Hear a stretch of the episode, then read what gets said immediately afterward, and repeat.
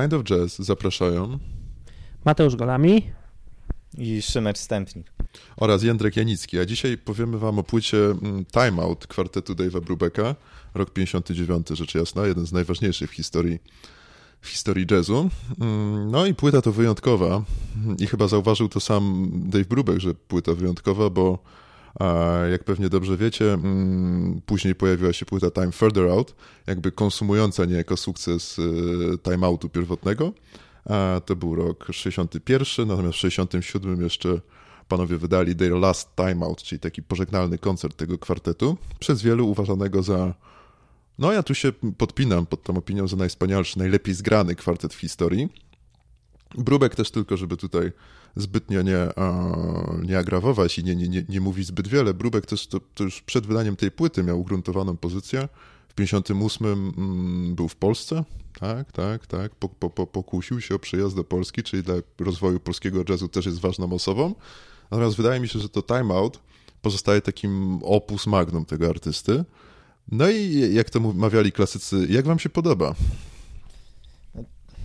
To jest świetna płyta, aczkolwiek tutaj jednak trzeba zauważyć, że została doceniona po latach, bo pierwotne recenzje nie były tak przychylne, jak tutaj mogłoby się zdawać, aczkolwiek no, jest to płyta niemal pionierska pod względem pewnego podejścia do jazzu, pod względem pewnego przemyślenia tych wszystkich piosenek. W ogóle to jest ponoć, jeżeli wierzyć w tym mądrym rzeczom, które przeczytałem, jest to pierwszy taki album historii amerykańskiego. Nie wiem, co ty czytasz, naprawdę. Widzisz.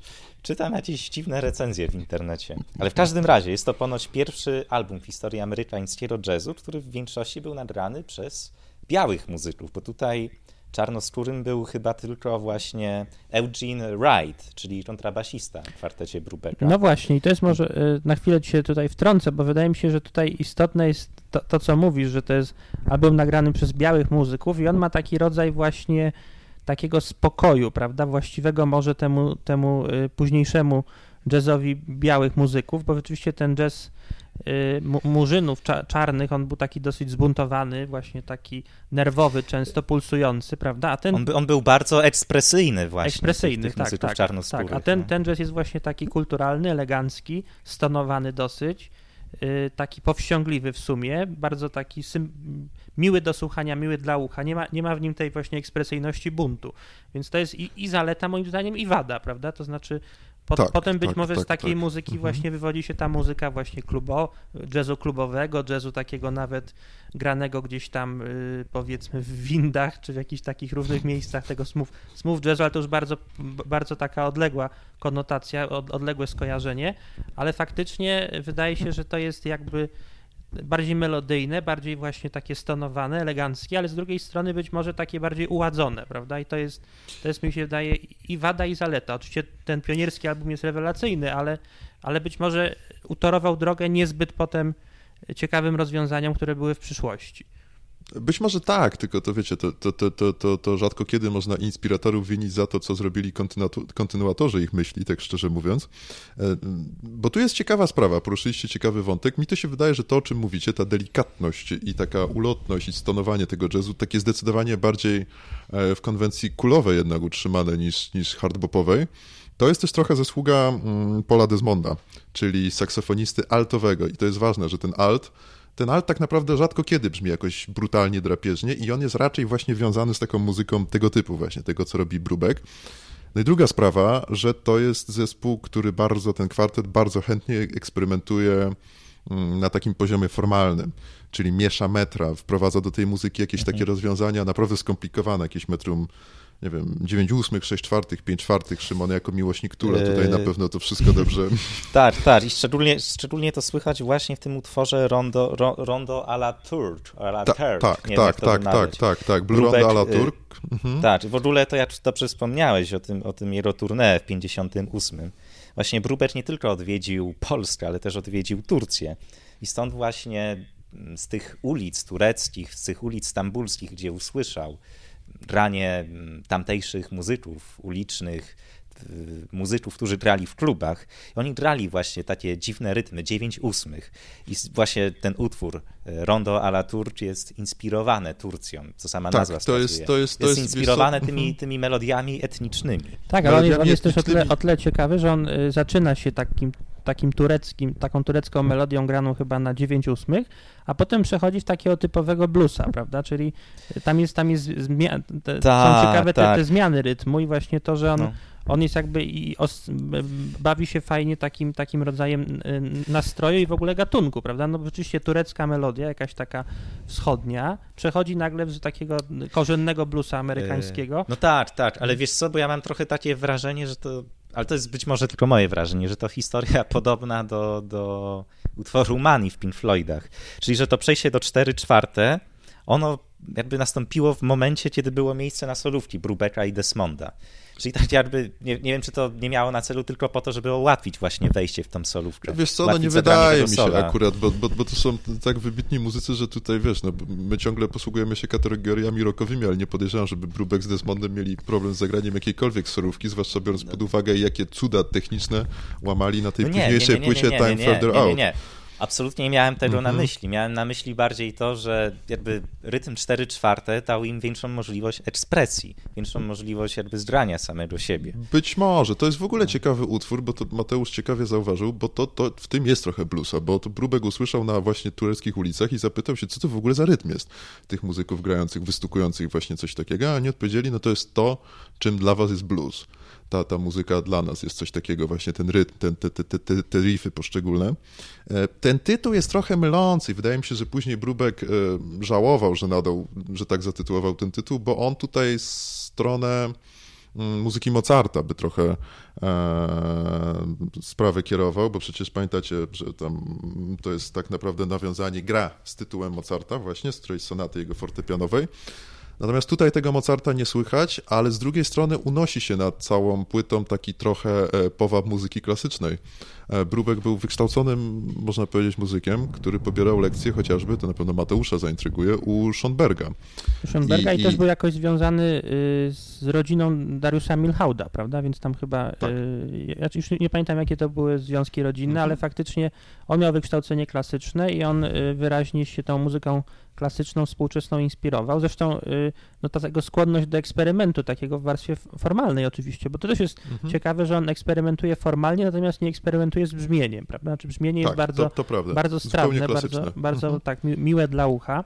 Ja bym nawet powiedział, i tutaj możecie mnie nawet posądzić o taki bym powiedział, no takie pewnie zdanie będę miał nietypowe, że nawet dla mnie ono jest zbyt gładkie, to brzmienie Brubecka, chociaż jakby doceniam tą melodyjność, doceniam ten pozytywny nastrój, taką pozytywną energię tej płyty, ale jak ja bym to widział, to bym też trochę te eksperymenty przeniósł z warstwy formalnej też na warstwę melodyjną, muzyczną, prawda? On jakby się skupił tylko na tych eksperymentach z rytmem, tych takich czysto formalnych i je rzeczywiście jakoś tam wywiódł z muzyki innych kręgów kulturowych czy z muzyki współczesnej, klasycznej, ale jak mówię, jeżeli chodzi o samą melodykę, to melodyjność to tutaj jest bardzo konserwatywny. Prosta sprawa. Tak. Ale to też powoduje to, że te skomplikowane zabiegi formalne, te dość skomplikowane jednak moim zdaniem struktury, one w tej takiej urokliwej, prostym brzmieniu i taką melodyjnością jednak tych poszczególnych solówek, to powoduje to wszystko, że ta płyta jest bardzo łatwo przyswajalna i przystępna tak naprawdę. Tutaj nie ma żadnej bariery. Mimo tego, że obcujemy właśnie z takimi rzeczami naprawdę niejednoznacznymi, to jednak chłoniemy to w sposób zupełnie taki bez wysiłku tę płytę. Ja tak przynajmniej mam, że patrzę, słucham tej płóty i nagle się okazuje, że ona już się kończy ku mojemu zdziwieniu i rozczarowaniu zawsze. I to jest chyba właśnie dobry moment o tym, żeby wspomnieć o słynnym utworze Take Five, który jest de facto do dzisiaj najlepiej sprzedającym się singlem jazzowym w historii. To jest w ogóle niesamowity utwór, zagrany właściwie w całości w rytmie 5/4, z tą niesamowitą, charakterystyczną linią zagrywki fortepianowej. Przez cały czas leci dokładnie ten sam motyw, przez całą piosenkę, przez cały utwór. Jedynie właśnie tutaj kwestia saksofonu, kwestia, nie wiem, jakichś delikatnych zagrywek basowych, kwestia delikatnej, nie wiem, lekkiego zaimprowizowania na fortepianie, ale niemal cały czas, niemal przez cały okres ten utwór płynie. I tak jakby ta ekspresja przenosi się tylko na sam saksofon. Nie wiem, wydaje mi się, że do tej pory nikt nie nagrał tak pionierskiego utworu, jakim był Take Five. Że ten utwór nie przypominał i nadal nie przypomina niczego, co powstało później i wcześniej. Tak, to prawda. I w tym Take Five dobrze też słychać to, co dla mnie jest w ogóle wyróżnikiem tego zespołu, bo to są muzycy, którzy są nieprawdopodobnie zgrani. Ja mam takie wrażenie, to wiadomo, to trochę truizm, bo wszyscy muzycy jazzowi są ze sobą zgrani w jakiś magiczny sposób, bo czasami się spotykają po pijaku na pierwszym klubie w życiu i nagle okazuje się, że są zgrani. Natomiast tutaj to jest doprowadzone do jakiegoś poziomu absurdalnego geniuszu, mam wrażenie, to zgranie tych muzyków, zwłaszcza Desmonda z Brubeckiem. Natomiast też fantastycznie gra sekcja rytmiczna. Ona jest bardzo stabilna, ale z drugiej strony zwróćcie uwagę, to jest coś takie typowe dla Coolu, dla West Coastu w ogóle, że perkusista Joe Morello posługuje się tymi miotełkami i zwróćcie uwagę, że on wprowadza, to jest trochę takie odrębne traktowanie w ogóle perkusji w kompozycji jazzowej, bo on wprowadza jakby melodyjność w tej samej perkusji. To nie jest tylko wystukiwanie rytmu mniej lub bardziej złożonego. Tak, on gra solówki też na tej perkusji, tak. Czyli można powiedzieć, że on jakby tworzy pewne takie podstawy dla traktowania perkusji jazzowej jako autonomicznego instrumentu, prawda? To wydaje się, że przed tym kwartetem Brubecka nie było takiego podejścia do perkusji. No, były tam popisy, pamiętacie na pewno Gina Krupy z orkiestry Bennego Goodmana, ale to były raczej takie popisy typowo wirtuozerskie, a nie budujące właśnie na przykład melodię utworu. Tak, tutaj to też jest ważne, bo te całe popisy perkusyjne, jak się tutaj zdarzają, one są bardzo subtelne, one nie wychodzą na pierwszy plan w żadnym momencie. Znaczy może wychodzą, ale to wiecie, no jednak cały czas jest to swingowanie, które nigdy tego swingu nie zatraca. Tutaj nigdy jakby perkusja nie staje się pionierem w tym utworze. To jest właśnie fenomenalne, bo Jędrzej, mówisz tutaj o zgraniu, ale jak dla mnie to zgranie też jest na tym poziomie formalnym. Ten utwór jest niesamowicie spójny, jest niesamowicie wyważony, no ale tak jak tutaj mówimy, nie ma ekspresji. Tutaj no, muzycy siebie rozumieją, okej, ale oni rozumieją siebie na poziomie formalnym, na poziomie zgrania formalnego. Tutaj, no nie wiem, czy rozumiecie, o co mi chodzi. Znaczy... Ja sobie jakby zgranie wyobrażam w taki sposób, że ktoś robi dziwne rzeczy, ktoś odstaje, inni za nim podążają. Tutaj ta ścieżka jest wyznaczona od początku do końca. I nigdy z tej ta ścieżka nigdzie się nie rozgałęzia w tym utworze.